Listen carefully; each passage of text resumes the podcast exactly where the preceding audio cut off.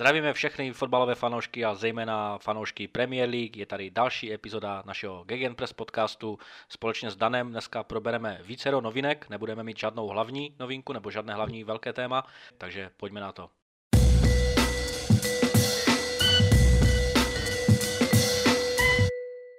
Ve světle navrátivší se Ligy mistrů a nějakého výstupu zápasu Real PSG cítím jako kontinentální rezident tady na podcastu povinnost jednak zmínit můj dojem, který ve mně zápas vyvolal. A sice, že Mbappé by neměl chodit do Reálu, ale zůstal v Paříži. A že by měl hrát zleva, což je přesně role, kterou má Real v útoku jako asi jedinou dlouhodobě pokrytou. A na tuhle moji domněnku v týdnu navázal, nebo mi potvrdil Miguel Delini, který přinesl zprávu, že Mbappé vážně zvažuje prodloužení smlouvy s PSG, kde mu mají nabízet 1 milion liber týdně.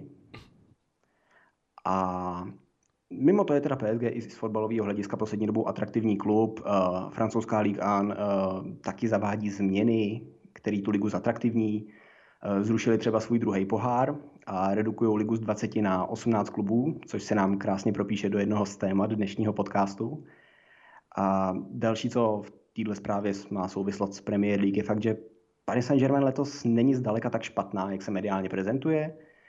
A v lize, která teda za posledních 5 let měla stejně vítězů jako Premier League, od roku 2016 Lille, PSG, Monaco oproti City, Liverpoolu a Chelsea v Anglii, je PSG letos první z 59 body, 13 bodů před druhou Marseille a má na kontě 5 remíz a jenom 1 porážku. Rozehrál se jim i samotný Messi, k 2 gólům přidal hned 7 asistencí, takže zase udělal to, co dělal vždycky, že na sebe vzal tu roli, která týmu chyběla, a když má vedle sebe Mbappého, který je hlavně střelec, tak se postavil do role tvůrce. K čemu se tím ale chci dostat je Pochettino. Zdaleka si nevede tak špatně, jak se povídá, a není tak vůbec jistý, jestli bude po sezóně k dispozici. A i proto se vlastně začalo hodně mluvit o Ten Hagovi jako o předním kandidátovi na post trenéra United, a tomu jsme se teda dost věnovali v týdnu na našem Facebooku. Takže bych se přesunul k druhému trenérovi, který možná by mohl do Premier League zamířit, a to je Diego Simeone, kdy v Atletiku se poprvé po 10letý romanci začíná vážně uvažovat o tom, jestli není na čase se posunout. Atletiku se letos vůbec nedaří, nevypadá to ale, že by tam byl nějaký zásadní problém s trenérem. Loni hráli vysoce nad očekávání, letos naopak netrefujou ty metriky, které by podle všeho měli. Mají několik hráčů, kteří loni podávali neudržitelné výkony, ať už je to Llorente, Suárez nebo Oblak, který ty zdánlivě neudržitelné výkony podával 10 let, ale to úplně jako o 180 stupňů otočil a je druhý nejděravější golman v Evropě. A zkrátka to není tak, že by Simeonemu utekla hra a fotbal se vyvinul bez něj. A i proto by možná téma Simeone do Premier League mohlo začít kolovat v titulkách. Premier League přece jenom posledních pár let sbírá ty nejlepší trenéry z kontinentu a Simeone do té vybrané společnosti rozhodně patří. A taky zrovna třeba Conte pořád mediálně zpochybňuje přestupovou strategii Spurs, takže v létě budou kohouti možná jako novýho kouče hledat, protože to na severu Londýna může jako dost fenomenálně vybouchnout. No a kdo lepší by měl zrovna Conteho nahradit než Simeone, zvlášť k té sestavě, kterou má zrovna Tottenham k dispozici. No, pěkně si to otevřel, toto trenérské téma. Když teda asi začnu mým názorem u Simeoneho, fantastický trenér, jeden z nejlepších, to, jak tam přišel do toho Atletica Madrid i v Interu Milan, fenomenální práce.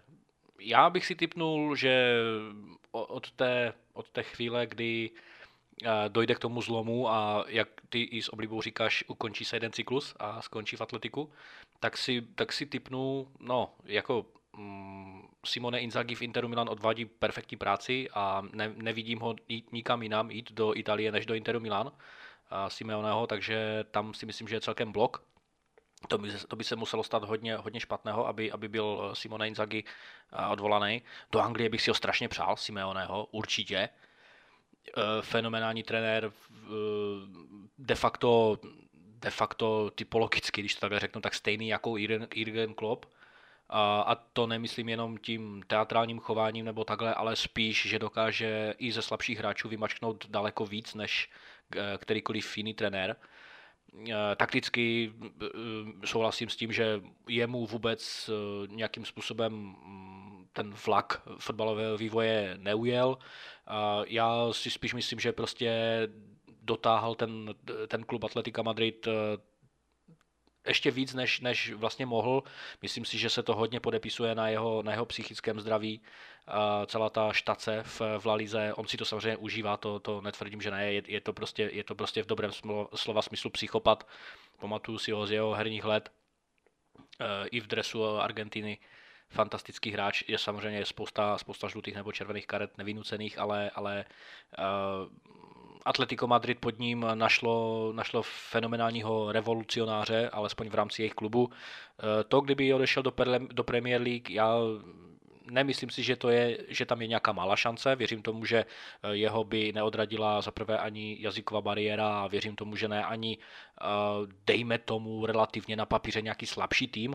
Tottenham bych mu rozhodně nepřál, rozhodně ne. Tottenham je to prostě mučírna pro jakékoliv trenéry. Antonia Conteho si vážím úplně stejně.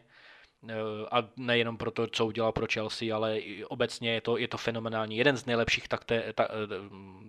takticky vyspělých, jeden z největších a nejvíc takticky vyspělých trenérů na světě, podle mě. Je to jenom čistě subjektivní můj názor.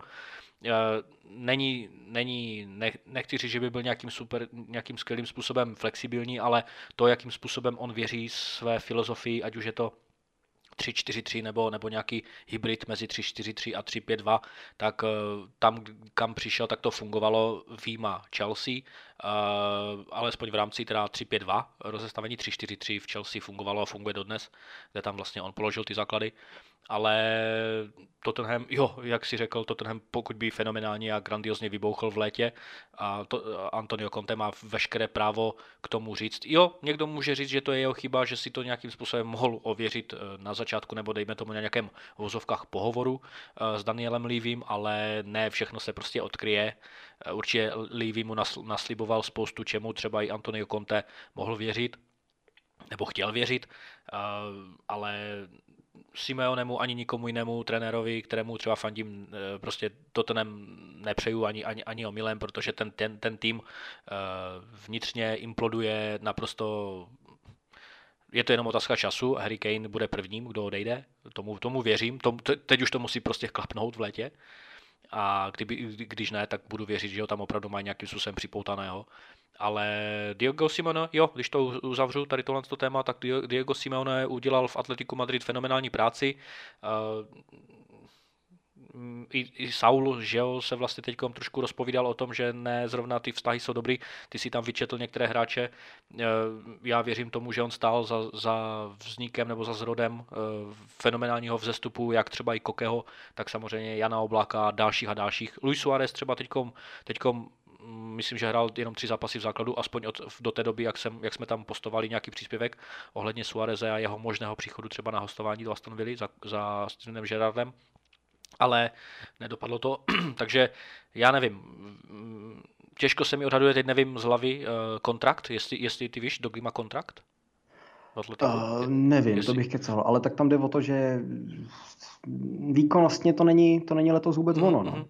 Jo, souhlasím, já teď nevím, jestli jsi to náhodou neřekl, abych se nezopakoval, ale co se týče toho kontraktu, já vím, že on teďko nedávno podepisoval nové prodloužení, nebo respektive prodloužení, kdy už někdy před tuším 2-3 lety se říkalo, že by mohl odejít, ale nakonec zůstal, že prý tam byl taky nějakým způsobem trošku rozhněvaný s vedením, ale na druhou stranu on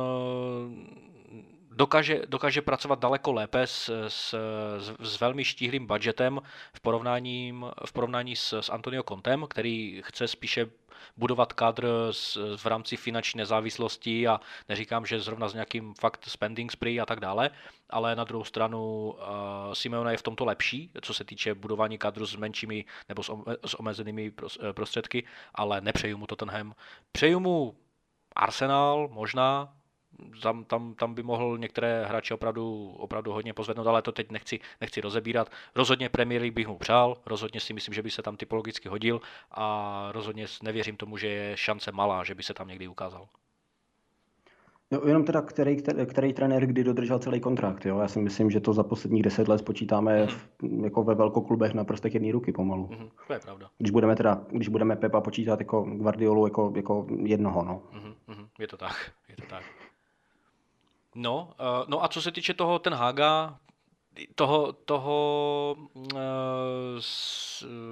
jak jsme se bavili už i předtím ohledně třeba toho Hasenhutla do Manchester United, tak u Ten Haga mám taky celkem dost obavy z toho, že by ten Manchester United mohl přece jenom trošku pozvednout nahoru, ale jenom v krátkosti řeknu jednu věc, a sice i Paul Scholes to teďkom zmiňoval, když přicházel Ralph Rangnick do klubu, do United, nebo k United, tak i on v něm vidí spíše toho funkcionáře, i on v něm vidí spíše toho sportovního ředitele.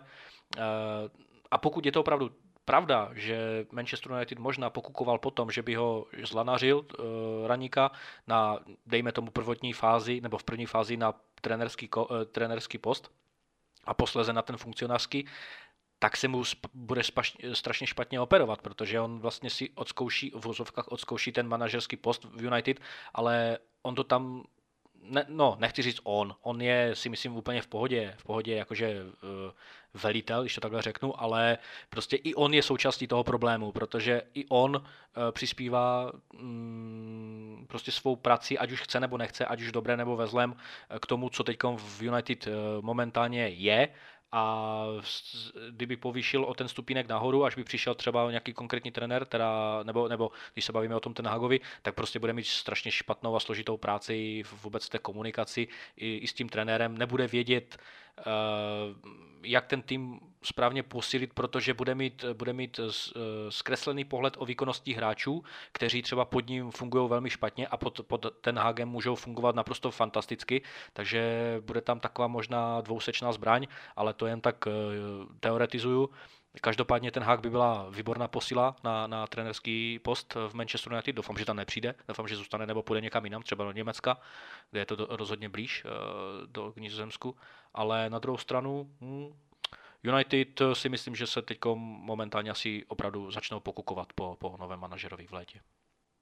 A nebyla by to pro Ten Haga nebo respektive Rangnicka výhoda a celý United v rámci nějaký té kontinuity, že je tam teď trenér, který zavede nějaký systém, zavede tam nějaký základní prvky, uvidí, který hráči v tom prostě nefungují, tak bude schopný je v létě jako zkusit odklidit a přivést trenéra, který bude moct na něj navázat a už bude mít ty základy nějak postavený a díky tomu bude mít lehčí nějakou práci? No, já tomu rozumím, ale ta kontinuita by tam samozřejmě byla. Otázkou je, jestli tuto pravomoc Rangnick vůbec dostane, protože jsme viděli, že nedostal vůbec žádnou důvěru v lednovém přestupovém termínu. Za prvé, protože se hodně posílili v létě, ale za druhé, i teď mohli mít nějaké přestupové prostředky, mohli se posílit, zejména dejme tomu v defenzivnějších částech týmu, nebo soupisky, nebo kádru, ale na druhou stranu prostě tu zodpovědnost ani důvěru nedostal.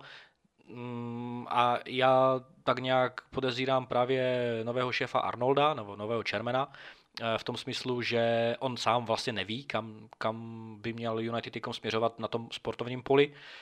Nechává to nějakým způsobem doplout do konce sezóny. Jediným ultimátním cílem je samozřejmě dostat klub do Ligy mistrů, což se jim teďkom zatím nedaří.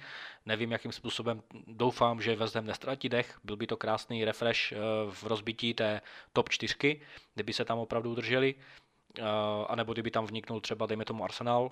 Tottenham tam nevidím, ale jo, kontinuita by tam byla, ale jak říkám, ten vztah, já čtu bulvár, neříkám, že nečtu, netvrdím, že mu 100% věřím, ale v dnešní době ta žurnalistika je opravdu na jednu stranu hodně dobře informovaná ze zákulisí a na druhou stranu opravdu se spousta příběhů opravdu dokresluje tím negativním směrem, takže na jednu stranu věřím tomu, že ta kabina je momentálně teďkom rozložená i tou novinkou ohledně souboje mezi Ronaldem a Maguirem, ohledně toho, kdo by měl nosit kapitánskou pásku, že údajně tedy Maguire to nedává psychicky, že je na něj vyvíjen velký tlak ze strany veřejnosti a Ronaldo řekl, že by přece jenom on jakožto mentor, což Rangnick přiznal, že Ronaldovi svěřil nebo pověřil ho tím, aby mentoroval ty mladší hráče a ne Maguire jako kapitán, a hráči ho neposlouchají, což jsme mohli vlastně vydedukovat i z toho rozhovoru, že jo, který Ronaldo dal. Takže jak Maguire, tak Ronaldo prostě nefungujou v rámci, dejme tomu, svých svěřených situací, nebo teda pozic v týmu, svěřených pozic a povinností v týmu. A na druhou stranu prostě všichni víme, co se týkam stalo s tím Greenwoodem, všichni víme, jakým způsobem ten klub nefunguje herně, že chybí spousta hráčů. Jediným týkom zářným případem, tím kladným je podle mě aspoň Ten Hag, který chytá famózně, ale jak říkám, Rangnick je součástí problému v tom smyslu, že je prostě uvnitř a je uprostřed toho všeho. A já nevím, jako kontinuita by tam byla v tom smyslu, jak říkáš, ty základy, spolupráce s Ten Hagem, jasné, myslím si, že by tam byla, ale na druhou stranu přece jenom ten vztah mezi ním a mezi hráči, ano, nebude se řešit tak moc, když bude sportovní ředitel, ale i tak si myslím, že je to spíše, viděl bych tam spíš otazník, než dobrou kontinuitu, ale to je jenom čistě můj subjektivní názor. Jo, ty jsi zmínil De Geu. Já jsem tady mluvil o Oblakovi, jak je z hlediska metriky post shot expected goals, což jako znamená, ono to měří třeba i kvalitu té střely, podle toho, kam jde, jestli doprostřed nebo někam do kraje, a podle toho to počítá pravděpodobnost, že to ten golman chytí, průměrný golman. A De Gea je z tady té metriky letos, jestli se nepletu, úplně první v rámci Evropy. Takže letos má úplně neuvěřitelnou sezónu. Bulváru se píše o rozložení těch vůdčích pravomocí a o tom, že se tam perou o kapitánskou pásku, jasně. Na druhou stranu právě to rozložení vůdčích pravomocí je něco, co se úplně běžně dělá v Bundeslize. Že máš nějaký, jako, a nevím, jestli jako i v ostatních ligách, jako za to nemůžu teď mluvit, ale možná třeba i v té Anglii. Ale že tam máš skupinu hráčů, kteří jsou jako vůdčí, a někdo třeba reprezentuje i mladý hráče, pokud je tam, já nevím, 5-6 kluků 22letých, 23letých, tak je tam jeden, kdo v podstatě je v té vůdčí skupině jako jejich reprezentant. Tohle to, nevím, jestli to jako bulvár třeba jako trošku převrací, otáčí. Asi bych jako to nečet jako takovou kalamitu, mimo to i Rangnick to teď jako vyvrátil, že žádnou zkoušku ohledně toho, že by se předávala kapitánská páska, neměli. Co se taky objevilo v bulvárech, nejenom v bulvárech, je celá situace okolo Zumy a Antonia. Uh-huh. Je to tak? Nechávám ti slovo. jo. No absolutně zase skandální chování. Přijde mi celkem hodně smutné dvě věci. Ta první je, že fanoušci Verzemu teda jsou na straně Kurta Zumy.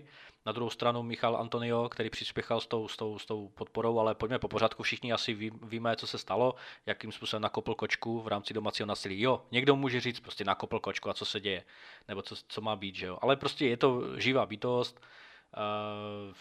Nevím, takhle, kdyby třeba byl na ulici Kurt Zouma, kdyby, já nevím, vymyslím si něco, přitáhnu za uši, prostě chránil nějaké malé dítě před útokem nějaké pouliční kočky nebo tak, kdyby nakopl, dobře. Stejně by se to samozřejmě zase propíralo, proč nakopl kočku a tak dále.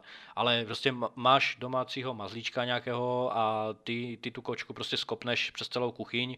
Chudák kočka se tam někde malem rozbije o kuchyňskou linku nebo něco, protože máš plovoucí podlahu, a jde o to, že to ten frajer, že to prostě Kurt Zouma postne na sociální sítě, takže v tom případě si myslí, že to je něco vtipného, že to je něco, s čím se veřejnost bude stotožňovat, protože je to prostě sranda a tak dále, ale bohužel není, podle mě, já ani nejsem nějakým, jak jsme se bavili před natačením, nejsem nějaký horlivý ochránce zvířat, nejsem nějaký příznivec PETY a tak dále a Greenpeaceu a bůh ví čeho ještě, ale na druhou stranu přijde mi to jako opravdu stupidní chování, nevím, proč si to tyto hvězdy prostě nějakým způsobem neuvědomujou, jestli jsou opravdu tak už v dnešní době opravdu ty největší hvězdy, ty hvězdy 1A formátu tak hloupé a zaslepené těma sociálníma sítěma v tom smyslu, že vlastně všechno je v pořádku, že nějaká disciplína, že nějaká, já nevím, nebo životní disciplína, nebo prostě nějaká úcta k jiným věcem a k jiným lidem je de facto už přežitek, tak si myslím, že to je prostě hloupost. Kurt Zouma může být rád, že je nejlépe, no, teda pokud je nejlépe s placeným hráčem West Hamu, přicházel tam jako jeden z nejlepších stoperů v lize po dlouhodobé anabázi v Chelsea, nebo kariéře v Chelsea, kde taky byl famózní stoper. Pořád je to famózní stoper v mých očích a s Diopem je to fantastická dvojka, ale to, co provedl, mi přijde absolutně debilní, s prominutím. Jsem rád, že mu aspoň ta ta organizace odebrala obě dvě, myslím, že měl dvě kočky, pokud si to dobře pamatuju. Ale na druhou stranu přijde prostě Michal Antonio a hnedka to spojí s rasismem. Hnedka řekne, hele, co, ale on udělal, nakopl kočku, ale pořád je to něco menšího než nějaký rasismus.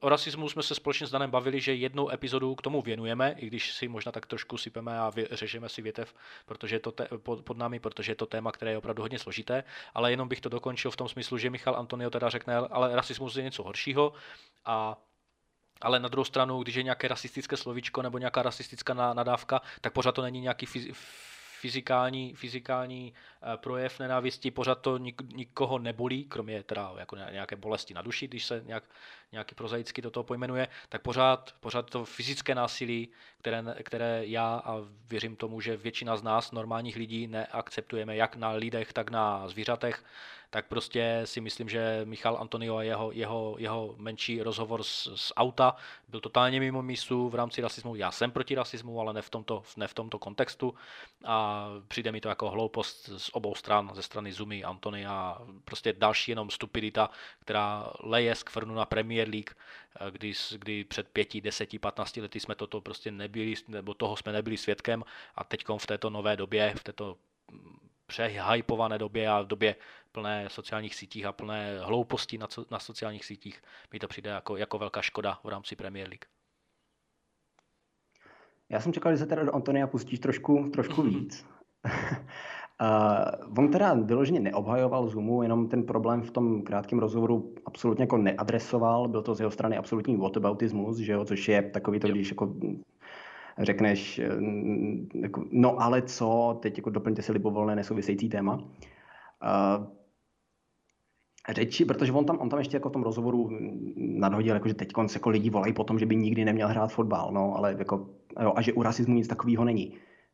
Je, jako, a nejenom na sociálních sítích, byť jako já to nechci zlehčovat, ale v případě rasismu se podobný názory objevují napříč vysíláním, napříč redakcema, jako jsou BT, Sky, ESPN, zvou si tam reprezentanty různých organizací, kteří volají potom, aby byli exemplárně potrestaní Maďaři, a protože jo, fanoušci by nesměli na žádný mezinárodní zápasy, aby byla exemplárně potrestaná Slavie, už nikdy nesměla hrát v Evropě, aby byl exemplárně potrestaný chorvatský národní tým kvůli něčemu, co se stalo s U19 nebo 21, když hráli s Anglií. Mimochodem nikdo nikdy jako neřekl, co se tam vlastně mělo stát, to úplně tak jako vyšumělo. A u nás si toho nikdo pořádně ani nevšiml, protože jsme tady řešili kůdelu jenom v tu dobu. Jo, ale abych se jako dostal k jádru pudla, tak kde, jako nejenom v tady té otázce, ale vůbec jako stojím, tak ono v tady tom směru jakýkoliv extremismus je vždycky špatně a není to špatně jenom proto, že je to, no není to špatně jenom vůči tomu, proti komu je to cílený, ale je to špatně i vůči tomu, koho si to dává za cíl nějakým způsobem chránit, koho nebo co. Protože to působí kontraproduktivně a já si tě tady půjčím trošku jako příklad, že hnedka jako nadhodí to téma rasismu někde, kde předtím vůbec nebylo, kde se o tom vůbec nemluvilo a hned že se to obrací prostě proti tomu že a zase se to tady jako řeší a už je to takové, jako, že toho mají potom všichni plný zuby, nikdo se tomu nechce pořádně věnovat a hrozně to ubližuje celý té problematice. No. Takže na druhou stranu, jako Antonia se asi jako nějak osobně nebude dotýkat násilí na zvířatech, ale co se ho osobně dotýká jako bez pochyby, protože jako to tady snad nikdo nechce tvrdit, že ve fotbale ten problém nemáme, je rasismus. Takže já zase jako z jeho strany chápu, že to je to, co řeší. No, no jasný. Prostě přijde mi to jako hloupost, přijde mi to jako opravdu nevynucená věc a jako, mohli bychom se o tom bavit prostě hodiny a hodiny a samozřejmě vždycky bude nějaký názor, ale jak říkám, některou z epizod si připravíme totálně do detailu, třeba naše názory subjektivní na rasismus, ale vrátil bych se asi zase k fotbalovým věcem a to je africký šampionát, takže co tam k tomu máme? Jo, koukal ty si na AFCON? Ne, díval jsem se asi na 30 minut finále, ale jinak ne. Jo, já jsem se to jako pokoušel sledovat, je to teda už teda chvilku zpátky, ale nevěnovali jsme se tady tomu skrz jednak schon okolo přestupového okna, pak dopadů, který to mělo na boje o záchranu. Ve skupině to jako rozhodně nebyl takovej odvár. Výkonnostně to některé zápasy, které jsem chytil, jako postrádalo. Na druhou stranu, co si budeme, ono výkonnostně nejsou, jako nestojí za moc ani některé zápasy ve skupině Eura, nebo řada z nich. Ve vyřazovacích fázích, ale už to bylo v něčem úplně jiným. Byť teda některý týmy, koukám na Egypt, hráli takovej univerzální beton à la Řecko 2004, kdy chudák Salah tam celý semifinále proti Kamerunu proseděl v pravém kanále a hledal jako nějakou pozici, hrál tam jako takový hybrid mezi hráčem, který má nabíhat za obranu a hrát jako targetman, držet balón nahoře. Zase to ale teda by nemělo být držený nezbytně proti AFCONu a nějak jako schazovat tu kvalitu, protože to známe i z Eura, že důraz na defenzivu. Ono celkově s nároďákem nikdy není moc čas vypracovat jakýkoliv promyšlený taktický systém. Na to je jako málo času jak na trénink, tak je to proložený ještě klubovým fotbalem, takže by se to asi minulo účinkem. Egypt to ale vzal do extrému a 3 ze 4 zápasů playoff dotáhl do penalt, takže je vlastně dobře, že to nakonec vyhrál výrazně fotbalovější Senegal. Za Senegal nehrál jenom Sadio Mané, ale taky třeba Ismaila Sarr z Watfordu, Kouyaté z Crystal Palace a Nampalis Mendy, já jsem si to blbě napsal, z Leicesteru. Já jsem ho až jako do dneška, když jsem si dělal přípravu, vůbec neznal. On letos odkopal jedinej zápas v pohárech. No a vedle něj potom ještě teda jako Edouard Mendy, že jo, který ve finále nevypadal zrovna ideálně. Působil na mě hodně nejistě a bych to měl tak jako kulantně schrnout, tak já bejs trenér Egypta, tak dám hráčům pokyn, ať střílej, odkud to jde, protože přes toho golmana buď něco spadne, nebo nám to vyrazí aspoň někde k nohám. Na druhou stranu neviděl jsem všechny zápasy Senegalu, takže hodnotím čistě jenom to finále. Kdo byl ve finále parádní, byl druhý golman, Mohamed Abdou Gabal, kterýho teda minimálně pod tady tím jménem nezná ani Transfermarkt. A začínal turnaj jako brankářská trojka a v bráně byl naprosto dominantní, budil obrovský respekt a Egyptu vychytal vůbec to, že se do těch penál dostali. Každopádně ale do Premier League se vrací hned několik hráčů o trofej bohatších a že ta trofej pro Senegal znamenala hrozně moc, bylo vidět na záběrech z Dakaru, kde hráči tu trofej dovezli, projížděli s tím městem, celý tým na střeše autobusu, fanoušci byli, až kam bylo vidět. Celý národ, vlastně celý Senegal čekal 60 let co jsou nezávislí na tu trofej. Dokonce několikrát neúspěšně byli ve finále, kdy i jejich současný trenér Sisej neproměnil, jestli se nepletu, rozhodující penaltu. A teď konci jako trenér k té trofeji dovedl, což jako je to o to významnější, že měli na lavici trenéra vlastně svý vlastní národnosti. Sadio Mané sám říkal, jako Sadio Mané vítěz Ligy mistrů a Premier League, že tohle je nejcennější trofej, kterou vyhrál. Příští rok se hraje AFCON znova, tenhle ten byl totiž odložený z roku 2021 a já můžu jenom doporučit neohrnovat nad tou soutěží nos, protože OK, kvalita hřišť a rozhodčí by mohly být někde trošku jinde, ale ten fotbal je neuvěřitelně záživný a je to hodně nahoru dolů, hodně závislý na individualitě, vždycky jsou tam jako úseky, kdy přestane existovat záloha. A pokud někomu přijde, že je dnešní fotbal moc svázaný taktikou, tak AFCON je pro vás. Dobrá nabídka, dobrá reklama z tvé strany. Co se týče AFCONu, já jsem tak trošku, jak to nazvat, já jsem sledoval ještě před možná tak 10, možná 15 lety s bráchou AFCON a častokrát jsme oba vlastně ohrnovali nos. Já de facto, jako přiznám se, že ohrnuju nos teďkom nad AFCONem a to bylo právě z toho, že ty zápasy nejenže končily 1-0, 1-0, 0-0, 0-0, ale opravdu i ta hra byla velmi špatná, velmi nudná, protože já teda nezastávám názor, že 1-0 nebo 0-0 zápas musí být automaticky špatný, to určitě ne, ale na AFCONu to tak opravdu bylo. Senegalu bych to rozhodně přál více než Egyptu, Sadio Manemu bych to rozhodně přál více než Salahovi, protože je mi Mané sympatičtější, jo, dá se to tak říct, i když samozřejmě tu větší slávu v Liverpoolu a vůbec vlastně ve světě má Salah, ale samozřejmě zaslouženě.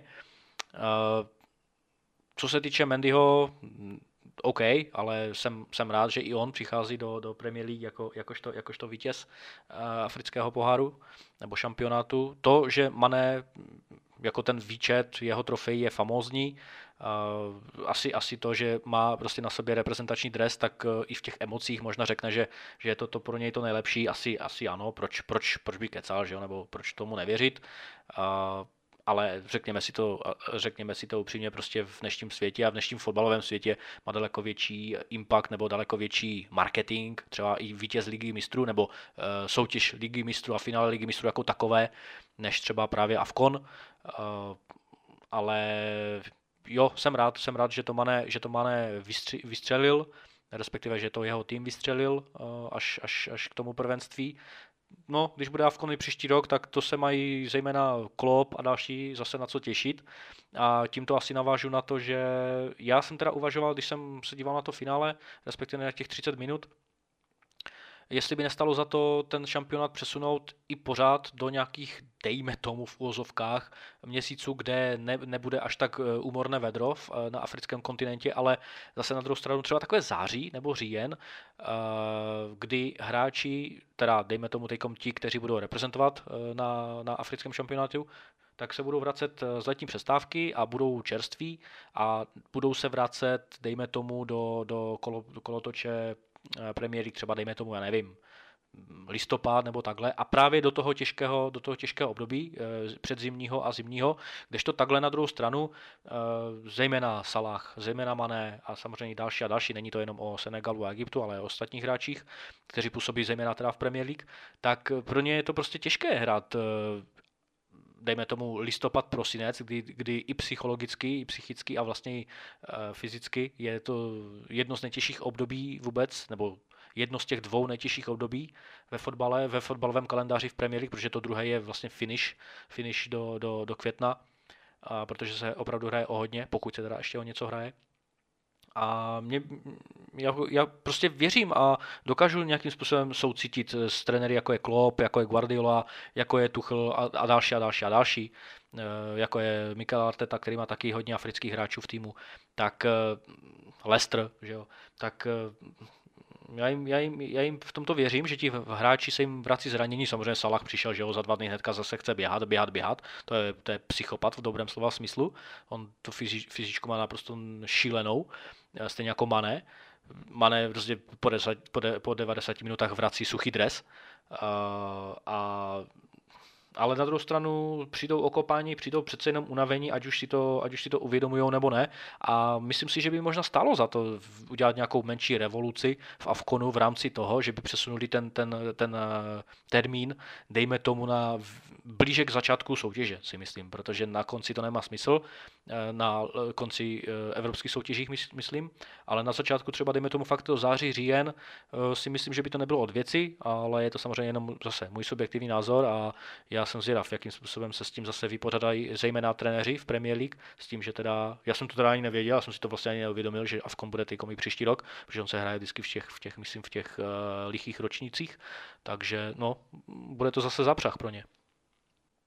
Ty jsi říkal, že se vrací zraněný. No, ono mít to v půlce roku, kdy za sebou nemají celou tu těžkou sezónu, je přece lepší, než hrát to na konci toho ročníku, ne? No, já jsem za, že máš konec ročníku, potom máš letní pauzu, regeneraci a tak dál, no a potom bys naběhl třeba, dejme tomu srpnový měsíc, bys hrál tu ligu a potom by se ti hráči odebrali na ten AFCON už i jenom z logického hlediska v tom smyslu, že ještě není odehráno tolik zápasů, než když se láme ten chleba právě v té polovině sezóny. Alespoň takhle bych to viděl já jako trenér, když třeba Liverpool, dejme tomu, že kdyby měl Liverpool, já nevím, ztrátu 4 bodů na City a v tomto období by se musel prostě obejít bez Salaha s Manem, tak si myslím, že je to docela dost složitější, než právě hrát s Manchesterem City, dejme tomu třeba v říjnu, prohrát, ale pořád je tam daleko větší prostor pro zisk dalších bodů a dotažení té případné ztráty během celého ročníku, když už máš ty africké hráče k dispozici. Jo, já myslel teda spíš jako skrz to, jak se mluví o tom, že se ti z AFCONu vrátí zraněný. To je otázka. No, spíš se nevrátí zraněný z AFCONu, spíš se zraní třeba na Euro po konci sezóny, že jo? Kdy mají v nohách jako o těch několik měsíců navíc.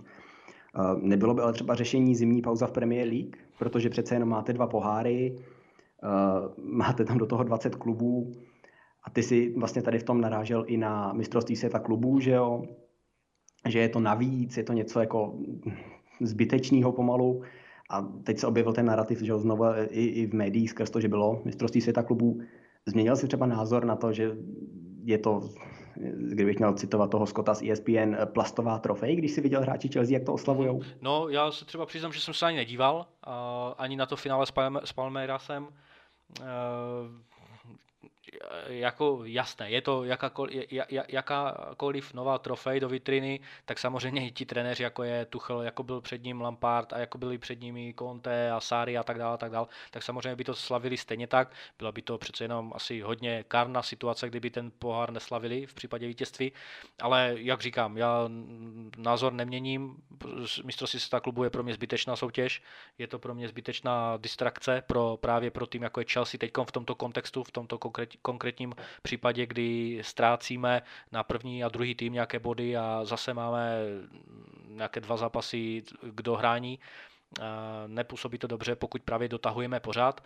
A jako jo, slavili jsme, ale jak říkám, jako neřadím tuto trofej jako nějaké mezi důležité, rozhodně důležitější. I paradoxně bych viděl třeba ligový pohár, Carabao Cup, který taky nemá valnou úroveň, protože třeba že jo, Liverpool loňské sezóně tam nastřílel všechny hráče z 18 a z 23 a stejně tak porazili Kurník. A teď nevím, jestli porazili Arsenal nebo Manchester United. Manchester United se mi zdá. Manchester United, myslím, porazili 1-0, tehdy, když tomu útoku velel Harvey Elliott, jako jeden paradoxně z nejstarších hráčů.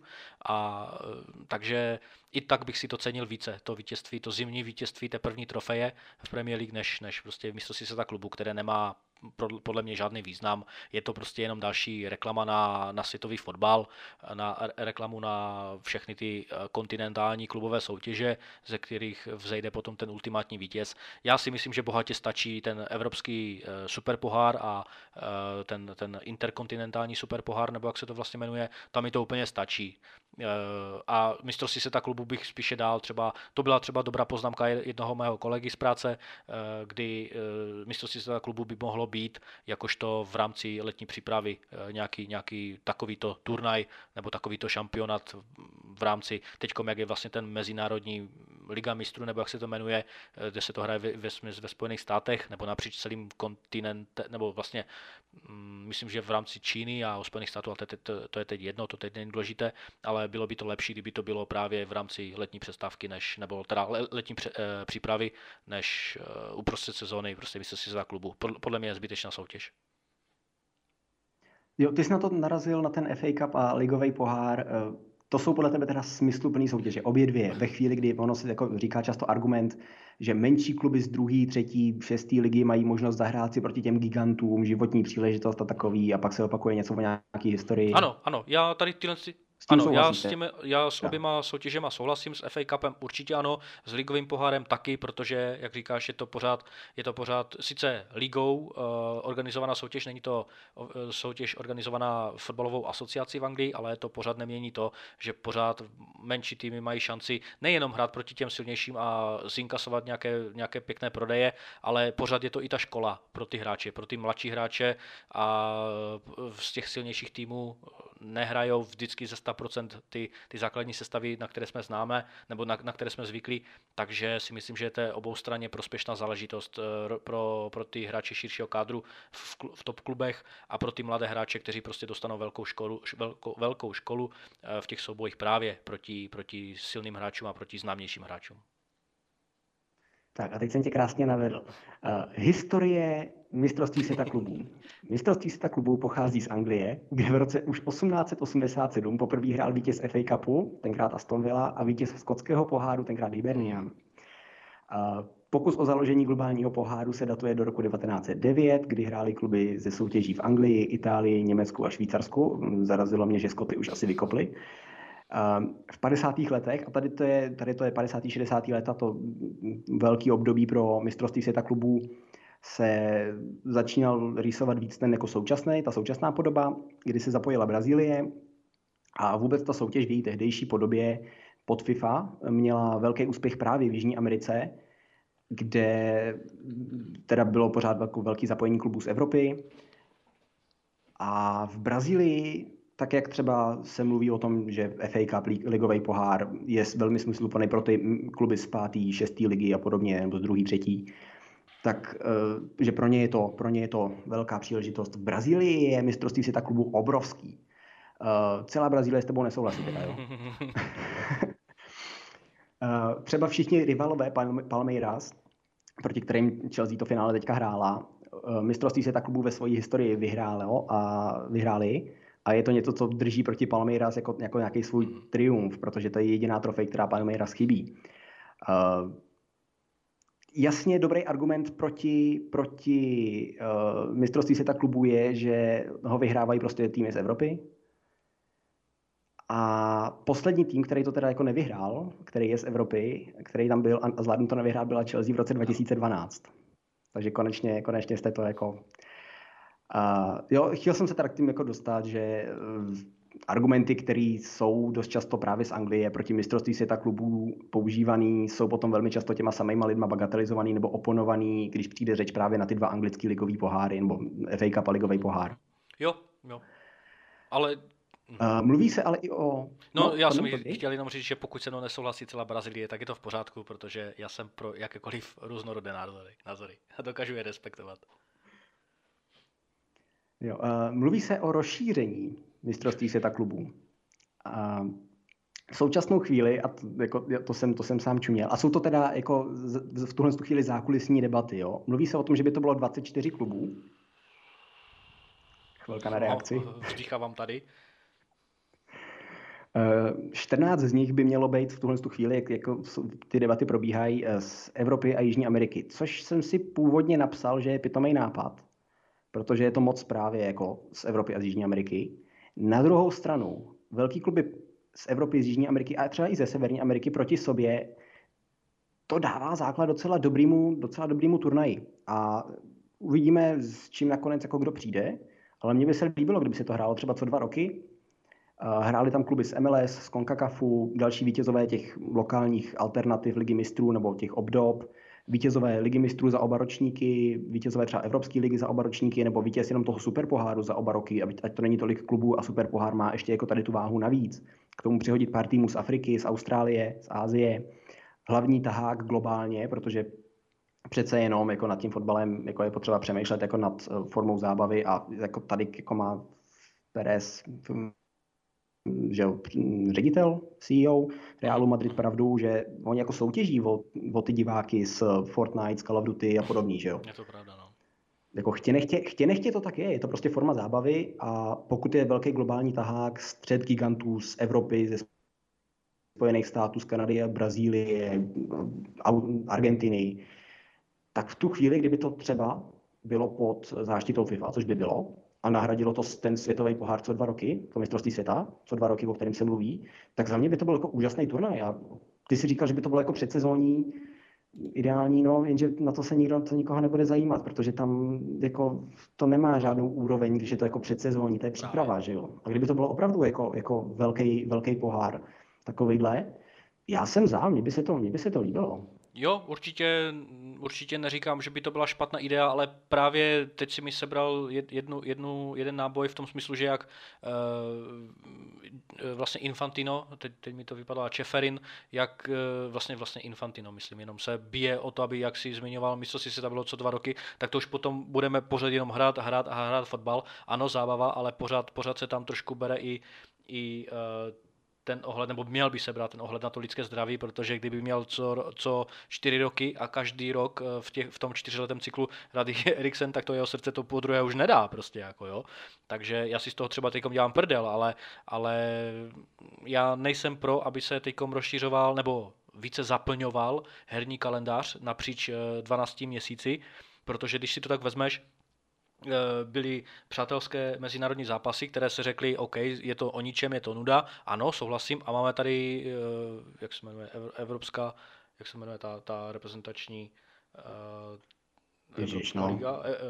Liga národů? Liga národů? Myslím, že to ani to nevíme a přitom se to hraje, jo, takže to... No, ano, takže to vlastně rozšířili na Ligu národů, kterou zmotivovali tím, že tam dostanou ty týmy vstupenku do baráže, nebo vstupenku, myslím, že i přímo na euro, nebo takhle, jo, takže teďkom to uděláme s klubama, kde prostě nějaká nepodstatná soutěž v rámci mistrovství světa klubu, kde ty top týmy, když už to má být soutěž, tak ať je ta soutěž férově. Proč teda ty kluby z těch nižších v uvozovkách, nižších konfederací hrajou předkolo, potom nějaké čtvrtfinále, jo, odehrajou dva zápasy, jak to Chelsea a Palmeiras byli nasazeny a hrajou vlastně jenom semifinále a finále, jo. To znamená, ten tým z té nižší kategorie, kdyby to chtěl vyhrát, jo, tak musí odehrát 4 zápasy, nebo musí vyhrát 4 zápasy. Když to Chelsea... Promiň, ale to je to samé v anglických pohárech. Proč nehrajou velkokluby od prvního kola, od prvního předkola? Jo, rozumím. Je to dáno tím, že vlastně v tom ligovém poháru je to tak uděláno kvůli tomu kalendáři, aby se ty kluby z těch vyšších pater zapojovaly později, kdežto s FA Cupem, tam to myslím je od 3. kola, pokud se nepletu, pro ty Premier League kluby taky, ale souhlasím s tím, že by mi to měli hrát od začátku a jenom bych možná doplnil, co jsem možná zapomněl říct, je, že bych úplně vymazal, a to tady bylo řečeno xkrát, ty odvety v ligových, nebo teda dejme tomu v tom FA Cupu, kdy bych rozhodně chtěl, aby se to odehrávalo v rámci jednoho zápasu.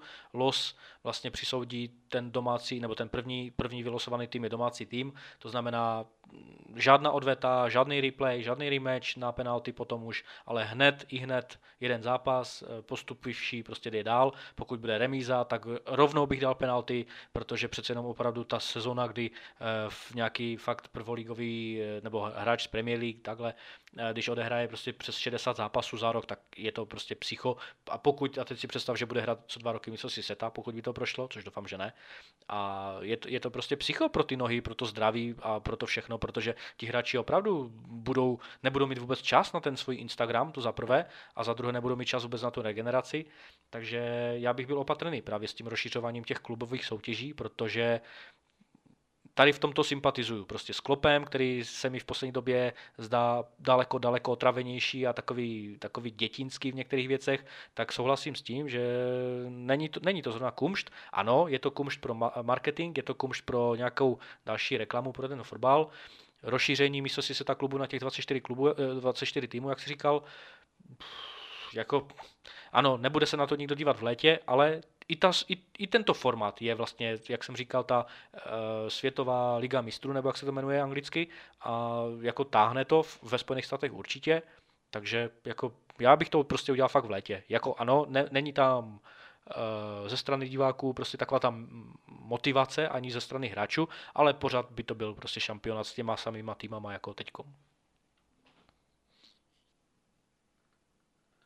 Jo, ale ty jsi říkal, jako zase, není moc fotbalu jako v té Premier League a v té Anglii samotný? S těma 2 pohárama, s tím, že je to 20 týmů? Mě to takhle vyhovuje, Já si myslím, že dá se to takhle uhrát, protože je to pořád jenom Anglie. Každá země by měla mít svůj ligový pohár, myslím, že i Francie to měla, dobře, teď to teda zruší. Ligový pohár asi se nezruší, protože je to prostě pořád a jenom velký zdroj finančních nějakých odměn pro ty slabší kluby nebo pro ty menší kluby. Jasné, kdokoliv, a můžu respektovat tento názor, že řekne opravdu nechme jenom FA Cup, OK, proč ne, ale jak říkám, já se bavím prostě v těch relacích spíše v té reálné, v reálných mezích a já jsem 100% přesvědčený, nemůžu to říct s přesvědčením nebo s jistotou, ale jsem přesvědčený, že prostě se ligový pohár nebude rušit, že bude pokračovat i nadále, i na dalších x let. Jsou vlastně podepsané kontrakty pro ten Carabao Energy Drink, takže myslím, že do roku 2028, myslím, že jsem to někde četl, ale to teď není důležité, ale jak říkám, prostě bude to dál fungovat, bude se to dál hrát a já si myslím, že spíš ty vnější soutěže mimo Anglii anebo vůbec mimo Evropu si myslím, že jsou zbytečnější. Ale o tom se můžeme bavit. Mně se to třeba líbí. Jasné. Mně se třeba líbí jako ta myšlenka na to, že by se měly potkávat ty velký kluby prostě napříč ligama. A jo, mám trošku problém s tím, když někdo v Anglii si stěžuje na to, že se hraje moc fotbalu mimo i třeba konferenční liga, že jo? Kdy jako Anglie je první, kdo má jako zbytečný pohár navíc, za mě. Konferenční liga, to je další téma, ale to bych asi nerozpitvával. Já bych se spíš chtěl teďkom přeorientovat na tu Bundesligu. A zeptat se teda na to jméno Niklas Süle, kterého jsme probírali, nebo teda Zíle, jak bych to teda správně germansky vyslovil. Nelíbil se mi v zápase proti Salzburgu v rámci Ligy mistrů a spíš bych chtěl po tobě, aby si zapatral v paměti Mario Götze, Robert Lewandowski a teď právě Niklas Süle, kdy tedy v tom zimním období ohlásili svůj záměr neprodloužit smlouvu. Tehdy je vlastně paradoxně oba dva, Götze a Lewandowski z Dortmundu, když odcházeli do Bayernu.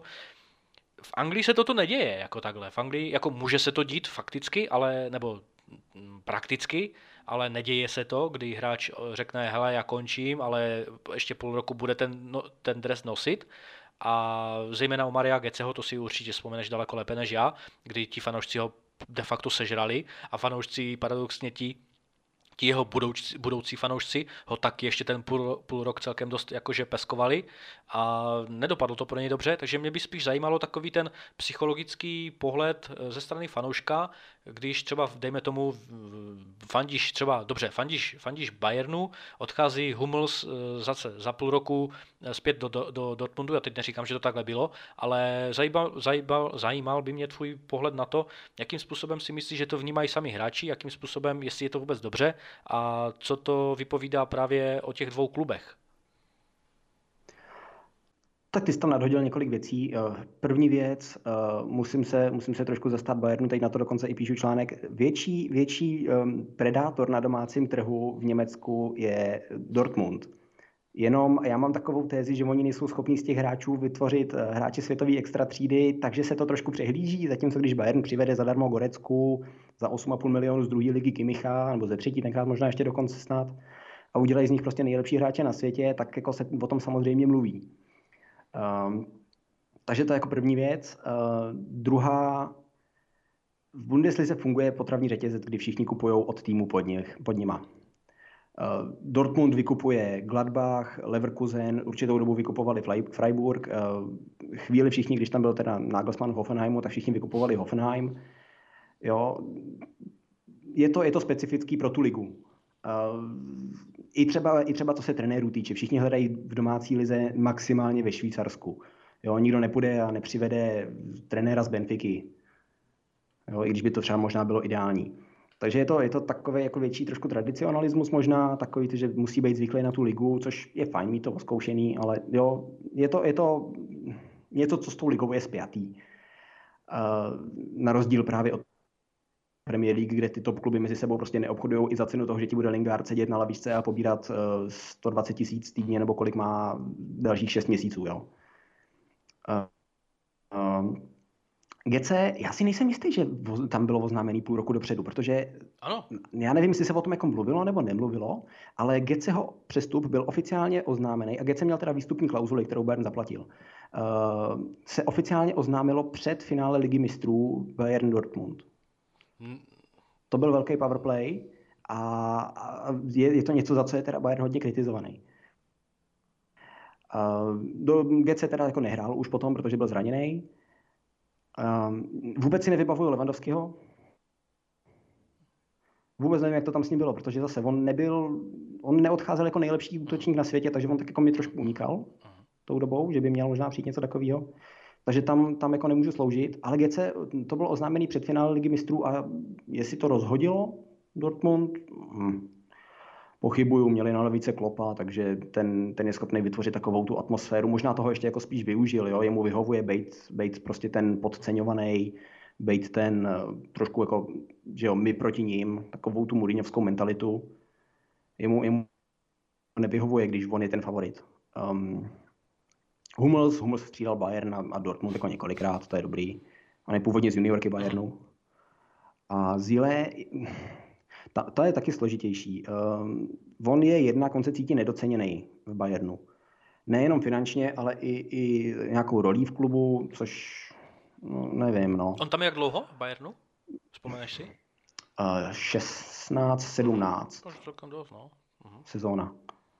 Takže 5 let. Nevím, jako trenérem doceněný je rozhodně, jako Nagelsmann ho trénoval, myslím, že už v U17 nebo 19 a pak si ho vytáhnul, dokonce z něj, jako on byl původně útočník, Nagelsmann si z něj udělal stopera, Pak ho vzal s sebou do prvního týmu, teď ho má znovu v Bayernu a Süle je prostě první, kdo hraje na tom stoperu. Jestli je doceněný nebo nedoceněný vedením, do toho jako těžko vidím. Každopádně Bayern teďka hraje takovou mediální hru, kdy se snaží jako nadhodit, že vlastně ho jako nechtěli a že on se vrátil, jako měl 104 kilo, jo, po Vánocích a že jako má limit 100 a že tam jako jsou s ním nějaký problémy, no jako dobrý, ale reálně s ním chtěli tu smlouvu prodloužit, tohle je jenom nějaký damage control z jejich strany, jako reputační. Já jsem ale rád, že jde do Dortmundu. Je to někdo, konečně jako nějaký tým, který snad bude schopnej udržet ty největší jména v lize, protože to je něco, co jako dlouhou dobu nedělal pořádně nikdo vyjma Bayernu. Že vždycky jako, že Werner, Havertz, za pár let to bude Wirtz, budou odcházet do Premier League. Když tam někdo zůstane, tak je to někdo jako Brandt nebo Torgen Hazard, který jako jsou tak nějak jako na hraně prvního týmu v Dortmundu. Zase jako z nich nebyli ty, nebo nedotáhli to tam, kam jako se asi očekávalo. Ono to má potom ještě ten rozměr, že Bayern není schopný platit to, co dneska platí v Premier League a ve Španělsku. Což znamená, že oni narazili na nějaký jako svůj finanční strop s platama a Dortmund je schopný to dotahovat. Takže možná uvidíme trošičku větší vyrovnanost tady tom, bojím se, ale co to udělá pro konkurenceschopnost v Evropě, no. A to jsem trošku uhnul z tématu. Co to udělá pro Süle? Ono Süle se cítí nedoceněný tak jako tak, takže já si nemyslím, že to pro něj jako něco udělá. Nemyslím si, že to, že teď nepodává dobrý výkony, je nezbytně kvůli tomu. Ona je docela vystavená ta obrana celkově, takže i ta kritika třeba na Hernandéze je podle mě trošku jako nemístná. Protože když hrajou tři, před těma je jeden defenzivní záložník a absolutně nemají pokrytou šířku hřiště a běží jako jeden na jednoho, tak jako párkrát za ten zápas to nevíde. No. Nevím, jestli jsem tam pokryl všechno, co jsem tam nadhodil. Jo, jasně. No, jenom možná taková podotázka s krátkou odpovědí, pokud možno. Myslíš si, že teda neodešel do zahraniční Süle v tom smyslu, jakože by na to už neměl, nebo spíše, protože já si nemyslím, že by na to neměl, ale převládlo v něj spíše takové to přání zůstat v Německu možná, nebo protože věřím tomu, že některé týmy by neměly problém s finanční stránkou v záležitosti u jeho a myslím si, že by byl jako platnou posilou v Evropě, kdekoliv. Jo, já jsem jako automaticky předpokládal, že jde do Premier League, protože on o tom jako mluvil docela dlouho a otevřeně, tak jako třeba nějakých pár let nazpátek říkal Alaba, že bude chtít do Španělska, takže jsme všichni počítali, že jako neprodlouží smlouvu, protože odejde Ribery, že jo, jeho jako nejbližší přítel jako v Bayernu a jako bude v tom ideálním věku, aby se posunul, takže to nebylo žádný velký překvapení a tak nějak jsem bral jako fakt, že Süle půjde do té Anglie. Dortmund mu nabídl to, co on chtěl v Bayernu finančně. Jo, těch 10 milionů euro nemá být pravda, má mít něco mezi 12 a 15, což znamená, že bude v Dortmundu nejlíp placený hráč. Bude tam, vzhledem k tomu, že ta jejich obrana je absolutně příšerná, tragická a neuvěřitelně děravá. Myslím si, že jako to minimálně po tom zápasu s Rangers už jako nejde říct jinak. No, takže on tam bude jako základní stavební kámen, okolo něj to budou stavět. Já si myslím, že tam prostě dostal jednak finančně to, co chce, a jednak i to, že on bude vůči osobnosti obraně, protože Hummels, já bych se nedivil, kdyby v létě se pakoval. No, mě se... Takže si myslím, že tohle tam jako hrálo velkou roli, no, že dostal jednak finance, co chtěl, a jednak ten respekt. Jo. Dá se to nějakým způsobem pochopit. A dobrá. Já věřím tomu, že Süle tam bude rozhodně jakože špičkou opět v té lize nebo pokračovat a bude tam kontinuita v rámci toho, že bude špička ligy v rámci defenzivních hráčů. Škoda, že ho neuvidíme v Premier League rozhodně bych se na něho těšil, stejně jako na Simeoneho, které jsme probrali na začátku. A já bych se teda pobavil teď o tom druhém německém stoperovi, a to je Rüdiger, ale nechci se v tomto tématu zdržovat dlouho, protože o Chelsea se nechci bavit tak často. Rüdiger teda jenom v krátkosti, jenom spíše informace pro naše posluchače, ať už na YouTube nebo na Spotify. Rüdiger řekl jednu takovou kódovanou větu a sice, hele, já chci zůstat, nebo napsal to teď, nevím jestli Instagram, to je jedno, já chci zůstat, ale rozhodování je na jiných lidech, to znamená těmi jinými lidmi samozřejmě myslí zejména Marinu Granovskou, vedení Chelsea v rámci boardu nebo představenstva. Ano, ale mně se pořád nelíbí tady tyhle ty generické věty ve smyslu, hele, já jsem vlastně ten hodnej, já chci pokračovat, já jsem jim dal smysluplné nebo rozumné podmínky, které častokrát rozumné nejsou a nevěřím tomu, že jako takhle, bavili jsme se o tom xkrát, Rüdiger opravdu je jeden z nejlepších stoperů v Premier League a na světě, o tom se asi nemusíme vůbec bavit, ale na druhou stranu, pokud chce opravdu to, co si žádá, ale Chelsea má nějakou svou finanční strukturu, která je, a teď mě můžete hejtovat, ale je opravdu rozumná a soběstačná navzdory třeba, nebo v porovnání třeba s PSG, nebo s podvodníkama z Manchesteru City, kterých se netýká financial fair play, nebo Barcelony, tak dokážu to pochopit v tom smyslu, že hele, Antonio, my ti prostě tolik nedáme, protože jsi fantastický stoper, nebo respektive nedáme ti to ne, protože bys nebyl fantastický stoper, ale protože prostě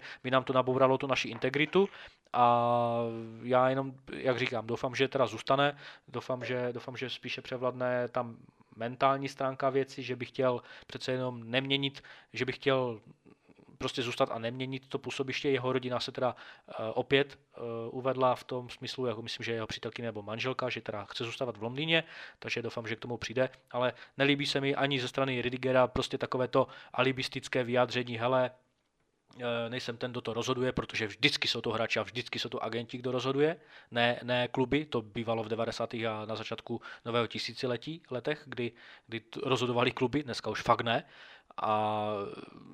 Takže těžká, složitá situace, myslím si, že na obou dvou stranách, ale Rüdiger už asi nemá co řešit, že spíše teda bude čekat na to vyjádření, ale já jsem moc rád, že pořád podává ty skvělé výkony, které podává, nebo by měl podávat a uvidíme, zda si v létě budeme společně s Danem povídat o Rüdigerovi jako hráči Chelsea nebo jako Realu Madrid.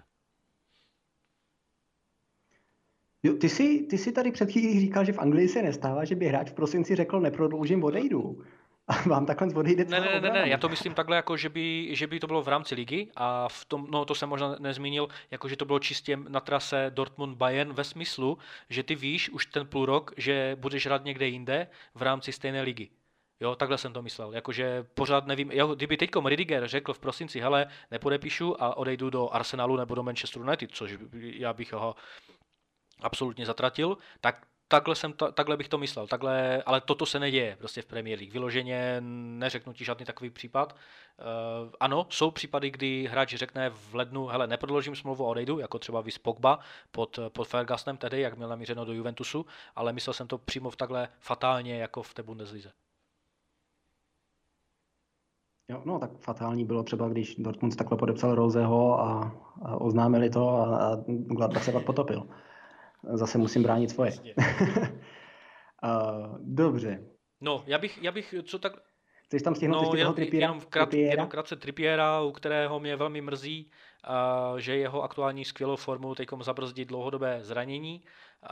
Střelil 2 góly, oba 2 z přímáku, fantastický hráč, který má, a tady jsem si to někde připravil tu statistiku, on má sice 65% úspěšnost přihrávek, ale co se týče, dejme tomu, těch expected goals, který má 0,18 a má 2 střelené goly, ano, oba 2 z přímaku, tak jakože, a když tomu ještě přidám 70% úspěšnost defenzivních zákroků nebo obranných zákroků, tak fantastický hráč a jenom je to škoda v tom smyslu, jak jsme se bavili o tom survivalu nebo boje o přežití v lize, tak já doufám, že toto zranění nebude dlouhodobé, i když by se měl vrátit ještě v rámci této sezony, což doufám, že ano, a že pomůže Newcastle alespoň v těch závěrečných bojích a já doufám, že právě tento pravý back nebude chybět Strakám a že Straky kvůli toho nespadnou, protože bych jim to fakt nepřál. No. A uvidíme, co to udělá s jeho šancema. Jo, to je teda co to udělá s jeho šancema na mistrovství světa. No. To je teda hodně malá úspěšnost přihrávek, i kdyby hrál na křídle. No, jo. Ale záleží kam směřují, jestli jsou to jako nakopávání balony. Já jsem si teda jenom dohledal, to je zranění, a teď nejsem doktor, nebudu tady žonglovat odbornými pojmy, nějaký kůstky v noze. A běžně se to ale řeší operativně, kdy se ta kost sešroubuje, protože za tu kůstku tahá řada šlach, tak to komplikuje proces léčení, zvlášť u atletů. A je to 6 až 8 týdnů. No. Mm-hmm. No. Takže by mohl chybět vlastně po celou tu klíčovou část sezóny a pak se vrátí s tím, že Newcastle už je bezpečně zachráněný. Jako to je to nejhorší, co se tam stane. No, já bych si typl, že to budou prostě 2 měsíce, protože to tak častokrát bývá, ale nebo jako u tohoto kontextu zranění, ale jak říkám, no, uvidíme. Jo, ono se dá vrátit po 4 týdnech s tím, že je tam větší riziko, ale oni nebudou mít jako podle mě vůbec potřebu cokoliv řešit, ještě řádně nehrát bumerang. Přesně tak. Dobře, tak pojďme na Declana Rice. Já myslím, že jsou v pohodě. Chceš ho ještě stihnout? Declan Rice interview oznámil, že chce vyhrávat trofeje, kdybych to jako velmi, velmi zkrátil, velmi zjednodušil a necitoval ho přesně. Nevím, kdy to interview zaznělo. Jestli to je něco staršího, nebo jestli je to něco nového, každopádně v týdnu to vyplavalo na sítích a hned velmi majetničtí fanoušci Chelsea, kteří ještě považují Declana Rice za svýho, i když ho vyhodili ze své akademie, zvláštní paradox, začali nadhazovat, že by byl ideální náhradou za Kantého.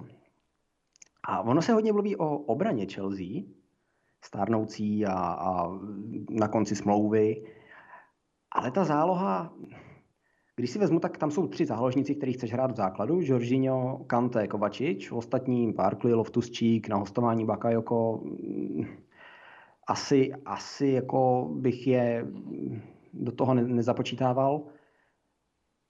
Jorginho i Kanté jsou 30, Barkley mu je 27.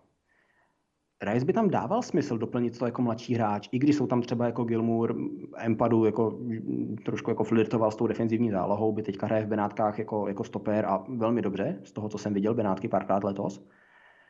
A je tam ještě na hostování, pomůžeš mi? Hodně se o něm mluví. Crystal Palace. Gallagher, děkuju. Takže jako mladíci nějaký, kteří se tam jako probourávají do toho prvního týmu, tam jsou. Ale přece jenom Rice je jako o třídu výš. Viděl bys ho rád v Chelsea zpátky? Souhlasím a rád bych ho viděl v Chelsea. Rozhodně bych ho nechtěl vidět, no asi by byl náhradou za Kantého. Otázkou je, co Kovačič. Já bych pořád se to odráží, tato idea příchodu Rice do Chelsea v tom smyslu, že já bych strašně moc rád viděl v systému 4-3-3, se kterým Tuchel občas teď flirtuje v rámci 4-2-3-1 nebo 4-3-3. Já bych prostě strašně rád viděl Mounta právě na té pozici číslo 8 s tím, že by on uvolnil to jedno křídelní místo pro nějakého ofenzivního hráče, ať už nového nebo stávajícího, a vedle něj právě Declana Rice, který by ho nějakým způsobem za prvé jistil, za druhé v nepřítomnosti Jorginha by v tom spodním cípu toho trojúhelníku hrál třeba právě Kovačič. Samozřejmě Kanté spíše hraje v té vysunutější pozici, ale Declan Rice se už chtěl Frank Lampard po tom svém nástupu do Chelsea, nebo po tom svém příchodu do Chelsea, který byl teda oramovaný tím transferem. Ale no stopera. Ano, ale v rámci stoperské pozice si myslím, že to je absolutní nesmysl, a na druhou stranu ještě i prosákly informace, že Chelsea nebude kupovat hráče, které vykopla sama z akademie, protože by to hodilo špatné světlo na tento klub, což dá se pochopit, i když to je prostě politika, ale dá se to pochopit. Declan Rice, já věřím tomu, že odejde z West Hamu, nehledě na to, jestli bude hrát Ligu mistrů nebo ne. Pokud by hrál West Ham Ligu mistrů, čemuž já bych strašně moc rád věřil, tak na druhou stranu nevěřím tomu, že on je zas takový jakoby prozaicky naladěný fotbalista v tom smyslu, že by chtěl tu Ligu mistrů hrát prostě mermomocí s West Hamem. Věřím tomu, že on chce hrát jenom Ligu mistrů jako takovou. Takže by vzal za dosti učinění, že West Ham dokopal do té Ligy mistrů, ale chtěl by přestoupit. Jestli přestoupit do Chelsea, jak si zmiňoval, máme tam strašně přeplněnou tu zálohu i těma skvělýma 2 talentama, Gilmourem a Gallagherem, na které se strašně moc těším. Barkley, Loftus-Cheek, to všechno prostě nejlépe prodat, pokud to vůbec půjde, s Bakayokem a spol. Ampadu taky, ten, to už... To, Danny Drinkwater. No, Drinkwater, to je úplně... Ten jí zdarma bude drahej, když odejde, ale na druhou stranu Declan Rice by byl fantastickou posilou. Otázkou je, jak který trenér by ho jak typologicky viděl, nejlépe pro chod týmu jako takového, ale nevidím ho jako reálnou posilu v tom smyslu, kdyby jsme hrali, nebo když pořád budeme hrát 3-4-3, protože tam je potom jenom prostor pro ty dva hráče. A ano, za 2 roky třeba, kdyby, dejme tomu, Declan Rice byl pořád ve West Hamu, tak ano, kdyby se odporoučili z klubu Kanté, Kovačič a možná i Jorginho, tak samozřejmě potom to dává smysl. Ale v tomto rozestavení, a myslím si, že ještě v horizontu jednoho a půl roku, nevidím jeho příchod jako chytrou investici, protože by nás stál přes 100 milionů, když to řeknu i s platem a se vším ostatním, tak bych ho neviděl jako chytrou investici do takového systému, kde v záložní řadě hrajou jenom 2 záložníci a před ním by musel být opravdu hodně někdo odvážný, jakože Tuchel, aby buď to Rice posadil na lavičku, anebo že by prostě obětoval některého z jiných hráčů, ale to bych neviděl, protože Declan Rice není rozehrávač, ač teda on má výbornou procentuální úspěšnost nahrávek 91%, na což jsem se podíval, je to fantastické číslo, ale nevidím to jako rozumnou investici do tohoto systému, který hrajeme, nebo který hraje Chelsea. Jo, já pro něj taky popravdě v Chelsea nevidím jako tu potřebu, protože Rice, ono se o něm pořád v Anglii tak nějak mluví jako o defenzivním záložníkovi, rozhodně není defenzivní záložník, tuhle sezónu minimálně. On to i sám jako říkal několikrát, že se chce vyvinout víc v kompletního záložníka, z box-to-box záložníka.